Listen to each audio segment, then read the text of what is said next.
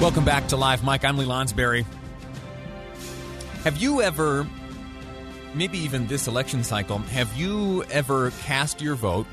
Maybe you voted by mail, you mailed it in a few weeks ago, and then something happens. Some, I don't know, new revelation. Or maybe your mind changes. Uh, you know, your mood changes, and you decide that, oh, wish I, I wish I could, I wish I could take back that vote and cast it again in a new way, supportive of a of a different candidate or a different uh, position on an initiative or judge or something like that.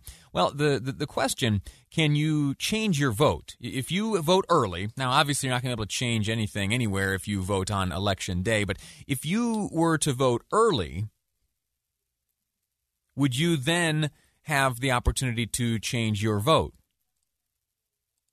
There's an interesting uh, little kind of chicken or the egg situation that played out on Twitter and on Google uh, a few days ago. President Trump, uh, it was it was yesterday, early in the morning, uh, tweeted the following. He said, uh, "Strongly trending Google since immediately after the second debate is can I change my vote?" That question typed into Google, "Can I change my vote?" This refers to, according to the president, this refers changing it to me. The answer in most states is yes, go do it. Most important election of your life. And election is capitalized uh, for those of you following along at home.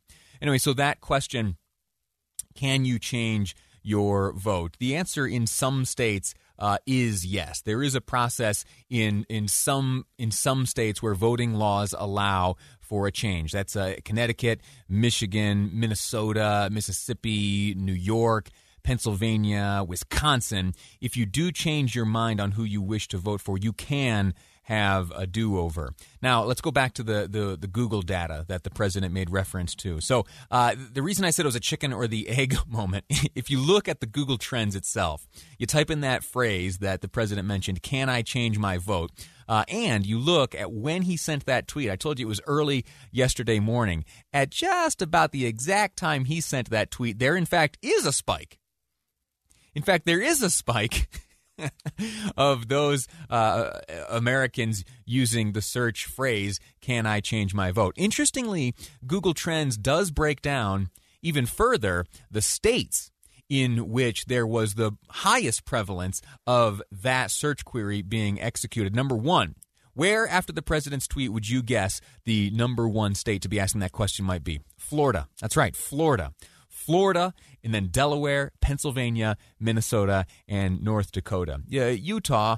Uh, there were a number of folks who, who asked that same question of, of Google. And if I'm honest, uh, I when I saw that tweet from the president, I, I didn't know the answer. Uh, I kind of have a sense of, of where things stand, but to help me understand uh, exactly what the situation is for you and for me and for all voters here in the state of Utah, I welcome to the program Justin Lee, Utah Director of Elections. Justin, welcome to the program. How are you? Hey, good. Thanks for having me, Lee. Yeah. Uh, all right. Let me ask you straight up: Can you change your vote here in Utah if you voted early? Uh, quick answer is no, not really. Okay. Well, that now, quick interview, right? yeah, exactly right. Uh, but you said you said no, not really. Uh, is there any scenario, any plausible scenario where, where you can?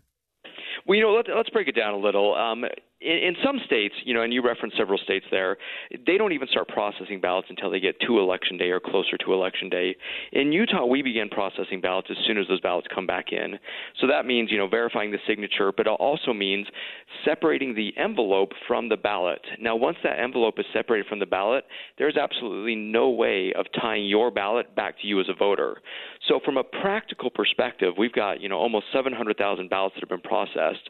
There's no way to tie those votes back to the voters. So there's not really any way uh, to change that. So it really comes down to, in some ways, a timing issue. Um, if you've submitted your ballot, the county clerk has it, and they've processed it. There's no way practically to tie it back. And processing again is essentially removing all the identifiable information from the ballot itself. The envelope is where you are identified, or at least there is a unique identifier. And uh, once the, the ballot and the envelope are divorced, uh, there's no way to tell whose ballot is whose. Yeah, that's exactly right. Once those two are separated, uh, no way of telling whose ballot is whose, and, and no way of tying that back to you as a voter. Your your vote is secret, and that's that's an important right we want to maintain. And so, how about that moment in time where the ballot is delivered, the ballot in the envelope is delivered, uh, and before it is processed? Is, is there anywhere uh, where you can knock on someone's door and say, "Hey, c- can I get that back, please"? You know Sort of, but not really. Again, and and this is kind of a weird, nuanced situation. Um, the, the law does say you can't request a ballot once you've cast a ballot. Um, that being said, if someone has an issue with their ballot, um, you know, whatever it may be, the county can spoil your ballot and, and get you a new one, or spoil that ballot and instruct you to go to the polls and vote.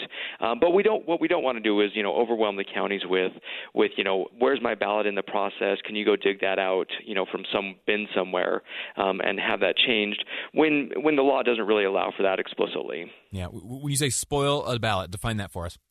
So spoiling a ballot just means we, we basically cancel your ballot. Um, if you've got an outstanding by mail ballot, uh, we would cancel that ballot so it won't be counted even if you send it back in. Um, and then prior to yesterday, they would have sent you a new ballot. At this point, uh, the counties don't send out new ballots. They would just tell you, you know, go to the polling place um, if you've lost your ballot or the dog ate it or something like that, and and you can go vote in person. Outstanding, uh, Justin Lee, Utah Director of Elections. Before I let you go, what's the what's the quick report, status report on the election thus far? How are we looking? Smooth sailing. We're looking really good. Um, like I said, almost uh, 700,000 ballots processed, uh, which is great. I mean, that puts us at more than 50% of where we were in 2016 for our total votes. Um, and we'd love to see that. We'd love for people to keep voting those ballots, keep sending those in, and, and avoiding any kind of long lines on election day. Outstanding. Uh, help, help, me with one last definition. When you say processed, how far to how, how close to like actually counting the ballot does that mean? Um, it, it's well, it actually they they do in in some counties they actually run them through the counting machine, um, and and again this is a very nuanced thing. Um, but what they don't have in place is tabulating. So they run all these ballots through, but there's nowhere that shows a total or shows you know who's winning any kind of races. So they put that function into place on election day, where they can actually start tabulating and see totals. So the seven hundred thousand number you've shared with me, uh, you know, the, the, the, clerks don't necessarily know for whom each of those seven hundred thousand ballots have been cast. Uh, they, uh, well, they would know individually for whom they were cast, but they don't know collectively what the totals are at all. Fascinating. Uh, Justin Lee, thank you so much for your time. Hey, anytime. Thank you. Alrighty. Uh, we're going to take a quick break, and when we return, we're going to take a closer look at the vote by mail system here in the state of Utah. We have a montage of experts uh, who are going to weigh in and share with us exactly what the process looks like uh, when you cast your ballot by mail here in the state of Utah. That's coming up next on Live Mic. I'm Lee Lonsberry, and this is KSL News Radio.